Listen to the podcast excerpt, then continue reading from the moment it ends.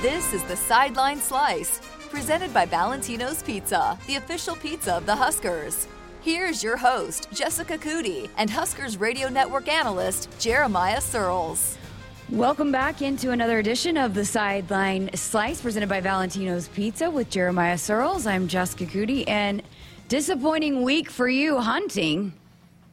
Did just not like get to a deer. Rub salt in the wounds. Salt in the wounds, Jessica. No, I did not shoot a deer. Very unhappy about it, but there's still late season bow season, and it's now chased the winged devils of uh, ducks and geese. We talked about making this a hunting episode. How are we going to have a hunting podcast if you can't kill anything? Oh, I, I told my wife, I was like, if this was olden days, our family died of starvation, so I apologize. but luckily enough, the grocery store still exists. All right, well, here we are. Your um, favorite week, your favorite week because it's Thanksgiving, but also we're playing the number two, your second favorite team in all of college football. Iowa Hate Week is fully upon us. Um, yeah, big week. You know, I think that everything records go out the window for rivalry week. First of all, it's my favorite week of college football of the year. You know, rivalry week is, in my opinion, better than championship weeks a lot of the time. So, really exciting to go and Huskers get another shot at Iowa, where every game the last few years has just been coming down to the wire and you know they found a way to win it at the end and we just hope that this may be our time to get a chance to win it at the end you know? So really exciting for all involved. Uh, seniors get to go out on one more chance here and try and beat iowa as a standoff. So a lot to play for in this game. All right well before we dive more into your hatred of iowa uh, another just devastating loss and nebraska controlled it the whole time against wisconsin. Wisconsin makes the big plays at the end to, to come away with a victory just absolutely gut wrenching once again uh, for these guys that they couldn't find a way to, to come out on the, the right end of this one. Yeah, you know, a lot of it stems back to our inability to control the ball in the second half. You know, I thought that at times we did a really nice job with ball control, you know, putting some drives together, but there at the second half when we had the lead and we needed to get a first down and uh, you know, we threw the ball some incompletes and didn't get that that for that last first down. You know, is always the hardest one to get.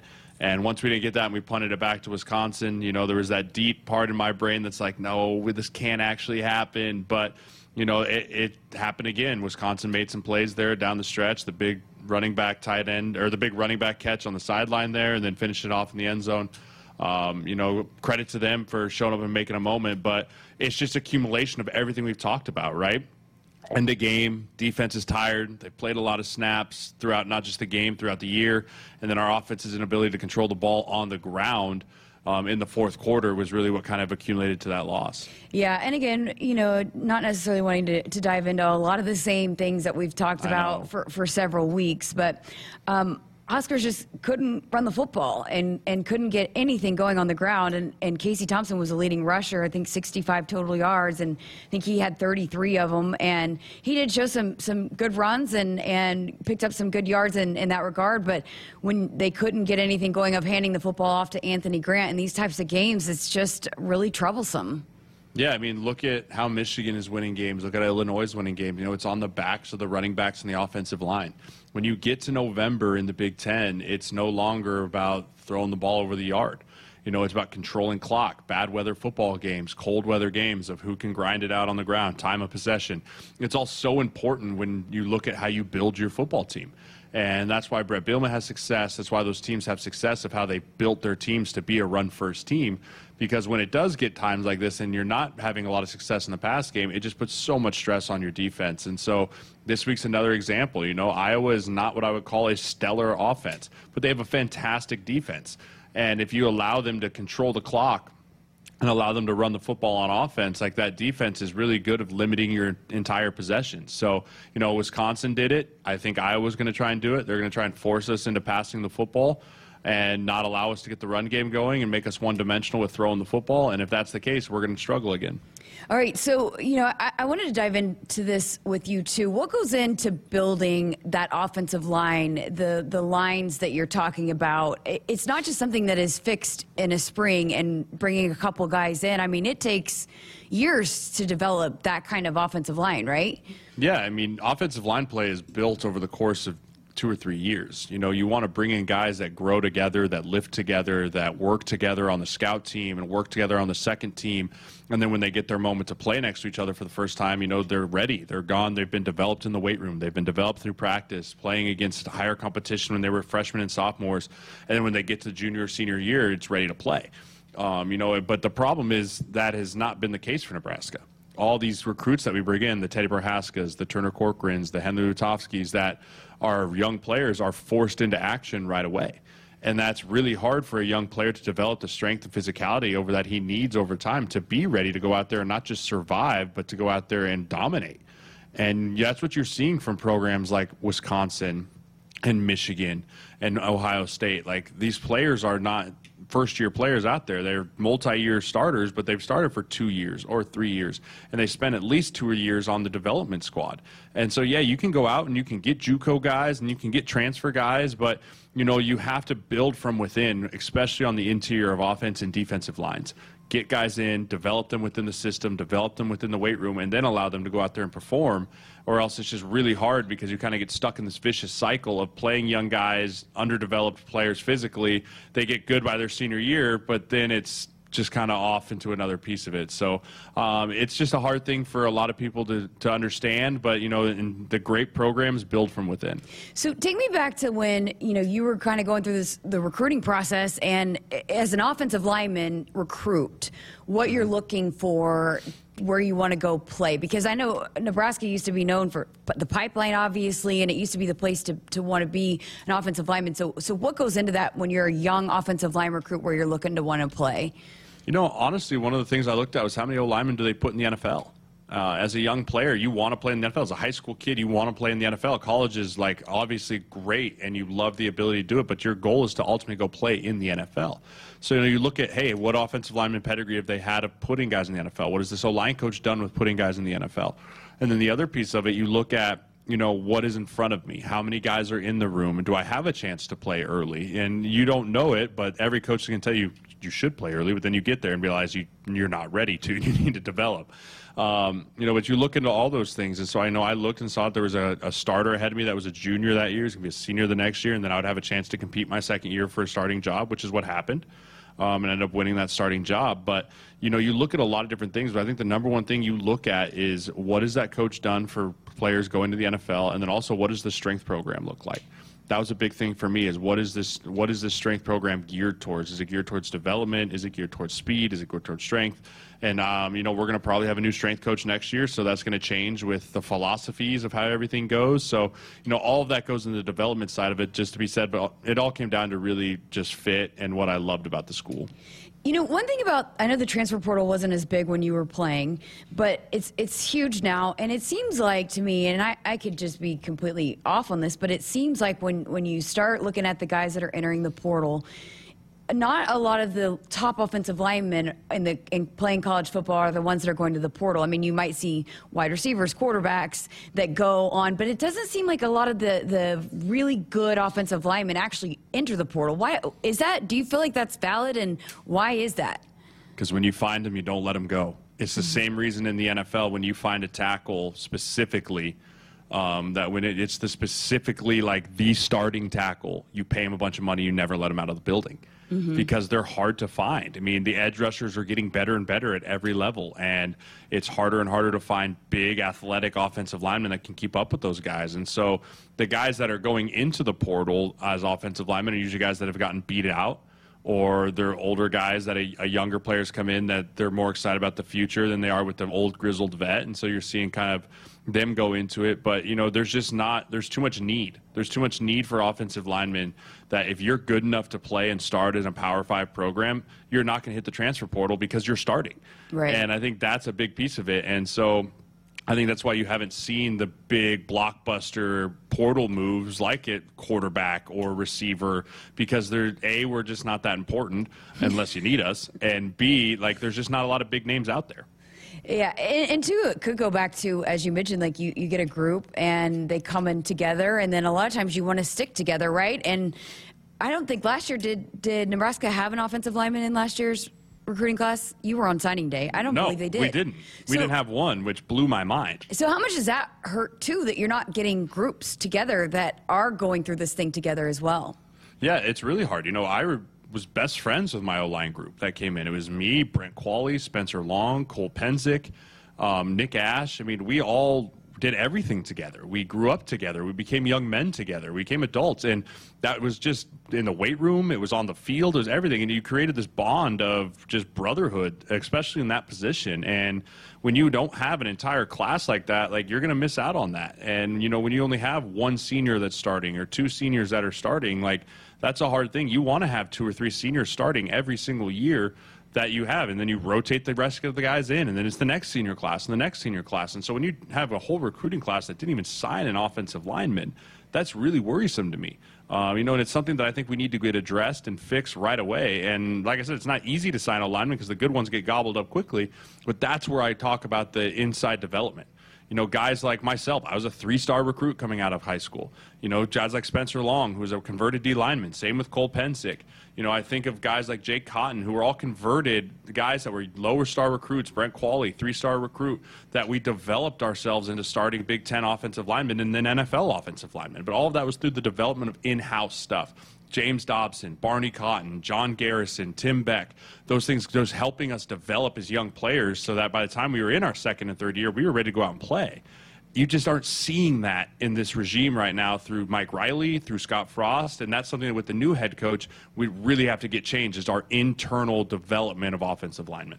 All right, I just I took you down the weeds there, but I, th- I thought that You was did, you interesting. did, sorry. Uh, no, I mean because again, and not wanting to to bash anybody, and, and this No. is a this is a close group, and I think you know there just have been a little bit depleted with injuries, with Nouri's suspension. I mean they've been hit really hard, but you know with people asking, oh. I, you, I get that question a lot. Well, how do you fix the offensive line? Well, it's not an overnight fix. It's not even an over month fix. It, I mean, it just takes time to build the dominant offensive lines. Yeah, absolutely. And yeah, I'm not bashing on this line at all. And they'd be the first to tell you, I'd hope they'd be the first to tell you, like, yeah, it hasn't been good enough. You know, that's the first thing you have to admit as a player when things aren't going well. Like, yeah, it's it's not good enough. And I, but if anyone on that line right now looked me in the eye and said that they were playing good enough, I'd tell them to reevaluate themselves because I've been there. I've been where I haven't been playing good enough. You know, and so yeah, it's something that has to get looked at by from player to coach to head coach to to AD of how are we not getting this right of developing offensive linemen because as you're seeing in the Big Ten, you cannot win without good offensive lines. Family traditions mean great food. With treasured Italian family recipes passed down for generations, Valentino's has become Nebraska's classic Italian tradition for 65 years. Okay, so let's um, move on. Iowa. Why do you hate Iowa so much? So they're just cocky SOBs, man. Like they are. And like it's so frustrating because there's no like argument back that I have because the last time we beat them was 2014. I want to say, you know, so it's one of those things where it's like every time I want to talk trash, then they're like, yeah, okay, well, when you win next time, let us know, you know. But they're they were always known as like we used to refer to them as little brother, you know. It's like, oh yeah, little brother over there, um, in Iowa. But right now we're little we're little red brothers, they call us, and my friends call us in the league. And it really started for me when I got into the NFL and played with a bunch of Hawkeyes you know, when you play with guys that are on other teams, the rivalry in the locker room gets a little gets a little excited. You know, money gets thrown around a little bit, but pride, wearing T-shirts, and that kind of fun stuff. And I played with a lot of Hawkeyes in Minnesota. I played with some in Buffalo. You know, I'm friends with George Kittle, and these guys just get after me every single time we play. And I'm just so ready to send them a text one time and be like, "Shut up, just shut up and wear it." Shut up. Well, I I mean, Iowa does what they, they do, right? And I did this stupid amount of math the other night trying to figure out how much, you know, off Iowa does not score a lot of points offensively, right? And a lot of times when they're putting up the points, it's it's courtesy of their defense, either pick sixes, fumble returns, or it's come from a block punt or takeaway. What have you seen? Why is the offense not very good for Iowa? The offense for Iowa is not very good because of offensive line play. Um, they have not had great offensive line play, which, is, not, surprising. Which is rare for Iowa, right? which is surprising for Iowa. I mean, you look at Iowa over the course of the last decade, you know, it seems like every year they have a top three rounder. You know, they had Brandon Scherff, and then they had Tristan Wirfs, and then they had Ike Boettger, you know, and they've had Tyler Linderbaum. And so, you know, to see an Iowa offensive line that doesn't have a, a true, like, day one, day two pick uh, up front, and let alone, I don't think they have a day three pick on that offensive line right now. And they're a young group, but, you know, they've really, really had problems protecting the quarterback, especially when guys have sent pressure when you send pressure against a team, they really struggle to pick up twists and stunts. So that's something that Nebraska has done quite a bit. But what they've done better over the last four weeks and why they've started having more success is because they've started winning on first down. They've started having four plus yard plays on first down, keeping themselves out of the third and eight plus and more into the third and threes and the third and fives and having the ability to convert those easier throws because Spencer Petras and this offensive line, much like ours, is not built to take a seven step drop and have these long developing routes down the field. Okay, on the flip side of that, what makes the Iowa defense so good? Their coverage they are so good at that zone coverage that they play in the back end, and they are one of the best in the country at creating turnovers. You know, they are ball hawks. A lot of that is because they're really good at creating pressure with four, so they're able to keep a lot of guys back in that coverage, that zone coverage scheme. And, you know, a lot of teams have gone and made it so that they're basically playing significantly just man coverage. But I think that the number one thing that they do is they play a lot of zone coverage. And so it's different than most quarterbacks sees. They're playing this zone, and so there's a window that you think you can fit a ball into, but they're just so comfortable in their system that that window closes very quickly, and that's why they do have so many back, um, interceptions on the year. And you know, this is a team that I think that if this if this team, if Iowa's offense averaged 17 points a game, they may be more like a nine win team. Yeah. Because of how good this defense is. You know, and, and so that's why it's going to be so important that we're able to score points because if we can score 20 points, we might win this game. You know, like that's the type of game it's going to be. It's going to be a classic November Big Ten football slugfest of who's going to be the race to 21 points. And, you know, I think that with our ability and our big play ability, if we can keep Casey Thompson clean, Trey Palmer and Marcus Washington and those guys can get behind this defense as long as we give them time. And then offensive, or on, on the flip side, Nebraska's defense, if we can stop the run on first and second down, I really like our chances of getting to Spencer Petras and this quarterback on third down. Okay, so you kind of dove into that a little bit. Matchups that Nebraska could maybe exploit offensively. Where, where, where, can, uh, where can the Huskers maybe have some success offensively? Yeah, you know, I think offensively, um, I think Trey Palmer really is going to be a guy that's going to get a lot of attention. So, you know, I think getting a guy like Travis Vokolek over the middle, continually involved, getting guys like Alante Brown in the screen game, you know, quick screen game to the outside, and making these zone coverage corners come press up a little bit more instead of just sitting back in that comfy zone.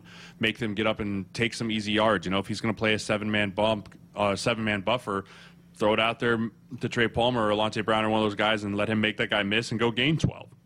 You know, so I like our outside matchup on our receivers. Um, for offensively, for our defense, I really like our interior matchups between Ty Robinson and Colton Feist and Garrett Nelson and Caleb Tanner against that Iowa offensive line. You know, I think that they will be able to get after them and be able to really put pressure on them. But again, it's going to be a lot of dependent on how Ernest Hausmann and how Luke Reimer can help in that run coverage. They can get in there, stuff the A gaps, and make this run game essentially a little bit more non existent than it has been in the last few weeks for Iowa, then we give ourselves a really good chance defensively. I, just did a, a, long interview with Caleb Tanner for a Cornhusker conversation, and, and he talked about this game still means a lot to this team, even mm. despite again, you know, walking off the field disappointed every week for the last several, and and being so close to winning, and and even leaving last week their last home game being so close to, to walking away with a win, but they have a huge opportunity here. And he also talked about, you know, not only for him and this senior class to have a win and walk off the field the last time wearing the in with a with an in, a win wearing the in, but also for some of these young guys to help build for the future. And, and you mentioned this, how big a win is, how much better a win is heading into an off season than a loss is. Yeah, uh, he, he nailed it. You know, it's not only about the legacy you want to live as a senior, it's about how do you want to propel the next generation of Husker seniors into next year with a loss or a win. Easy answer, obviously a win. You know, I think there's also something about spoiling Iowa's Big Ten hopes a little yes. bit too. Yes. You know, like they have this little glimmer of like if we can win and this guy wins and that guy wins, blah blah blah. Like it's time to we can be like, oh yeah, we can go to the Big Ten championship. No, no, no, no let Nebraska be the one that just poo poos all over that. You know, that would be fantastic. It's just like Iowa makes this late run, and then Nebraska just comes in, beats them at home in Kinnick Stadium to make them go home too and not go to the Big Ten championship. Sign me up for that. All right, three big keys. Uh, yeah, number one key is going to be on defense. Win on first and second down. Make sure that uh, you're keeping them in third and long. Um, number two, I think offensively is no three and outs or limit your amount of three and outs. You know, I think this is a game that you cannot go out there and have quick time of possession. So you got to make sure you limit your number of three and outs. And then number three is going to be field position. Um, again, it's Big Ten football in November flip the field when you can, make the other team go the distance. And both these offenses have struggled at times. So I think Iowa's going to be very similar to, hey, if we can pin them back there at the 10 and make them go 90, we like our chances of them making a mistake or them not being able to get down. Same thing with me. I think if Nebraska can pin them inside the 10 and make them go 90 every single time, this offense isn't built for that. So uh, I think those are your keys to try and get away with the victory. Players to watch? I'm going to go ahead and say, you know, I think the player to watch on an offense is going to be Marcus Washington and Alante Brown. Um, I think those two guys are dudes that are going to have to have big games to help free up some Trey Palmer stuff. And then on defense, I really want to see Colton Feist and Ty Robinson control this interior line of scrimmage. I want to watch those two defensive linemen take their time and really just to have a really solid outing because those two guys will be pivotal into that first key that I just mentioned. Michigan or Ohio State? Oh, I think because the weather is nice, I got to go Ohio State. You know, I think last year Michigan caught them in just a bludgeon fest when it was snowing, it was cold, it was perfect. I think Ohio State remembers that, and you know it's going to be at the shoe, and the weather's going to be okay, and they've got some unreal athletes on the outside. The other thing that worries me is if Blake Corum doesn't play, I'm not sure Michigan's going to have it in the tank. What about Minnesota, Wisconsin? Minnesota that Wisconsin team's not very good. I mean, we should have beat them last week. I know that Minnesota dropped one to Iowa, um, but you know, I think that is also going to be one of the most boring games yes. of all time to watch. Of just, yes. I mean, Mo Ibrahim 363 yards or something crazy last week of total yardage was insane, but. Uh, Braylon Allen's probably not going to be able to play next week either. I think he'll still be dinged up. So, you know, it'll be the Isaac Guerendo um, show for Wisconsin. So I think that's going to be another low scoring game, but I do think Minnesota wins that football game. All right, Thanksgiving. Happy Thanksgiving. Mm. Are you a turkey or ham guy? You're turkey. probably both. Uh, I'm a. I love Thanksgiving. I think it's the most underrated holiday of all time. I agree. You get to stuff your stuff your face, watch football. Like there's nothing better than Thanksgiving meal. I love Thanksgiving. I think it, it and it gets lost because if people are already talking about Christmas, but I love Thanksgiving. Uh, Christmas doesn't go up till after Thanksgiving. That's a rule in the Sirles household. What's your favorite side dish to the turkey then? Stuffing. Stuffing. 100% stuffing or You're so basic. Real, like stuffing or mac and cheese. Someone who makes a really like creamy, yummy mac and cheese. But here's the thing, and I may, I people are probably gonna either love me for this or hate me for this. I'm a big just mash it all together on the plate guy. So I'll get the mashed potatoes, the green bean casserole, the mac and cheese, the stuffing, the turkey, the gravy, and then just like you just stir, stir it up it. like a big old goulash. Oh, so good. Oh, that's that's not. I don't like that at all. What about uh, what about dessert? Pumpkin pie, pecan pie. All pies. I, I don't. I don't discriminate. I love all pies here. You know, I'm one. I would rather have like a second helping of stuffing rolls than go to the sweets. That's how I uh, am. You can always go back. I mean, there's nothing wrong with going like savory, getting some dessert, sitting on the couch, unbutton the pants, watch half a football, go back for some more stuffing, more dessert. I like to do the weigh-in. I know Gabe Ikard from Oklahoma used to do this too. Last year I gained 14 pounds. It was a wonderful day. Yeah, no, everybody was excited because we had a home game after it. Yeah. And so we talked about it. So we'll need to track it again. You need to do that again. Oh yeah. You should also happening. sometime like give your like play-by-play, step-by-step guide of how to tackle Thanksgiving meal. Okay. Yeah, that sounds like great content. We're going to do it. Content, baby. All right. Well, Jeremiah, appreciate your time. Happy Thanksgiving to you and the Sirles clan. Absolutely appreciate you guys. Happy Thanksgiving to everyone there at the Husker Radio Network and have fun in Iowa City, people. We will. Destination City. We're gonna try to bring back that W for the last game of the season. And then, Absolutely. hey, it, we're getting really close to being talking about the next head coach of the Huskers. Yes. So it could be a wild couple of weeks, and we will have a podcast as soon as we uh, know any of that information, and, and, we'll have all the breakdown for you here on the Sideline Slice. All right, for Jeremiah Sirles, I'm Jessica Coody, and as always, the Sideline Slice brought to you by Valentino's Pizza, the official pizza of the Huskers. Go Big Red. Valentino's, a slice of home you just can't get anywhere else. What started with a treasured family recipe in Lincoln, Nebraska has become a classic Italian tradition for 65 years.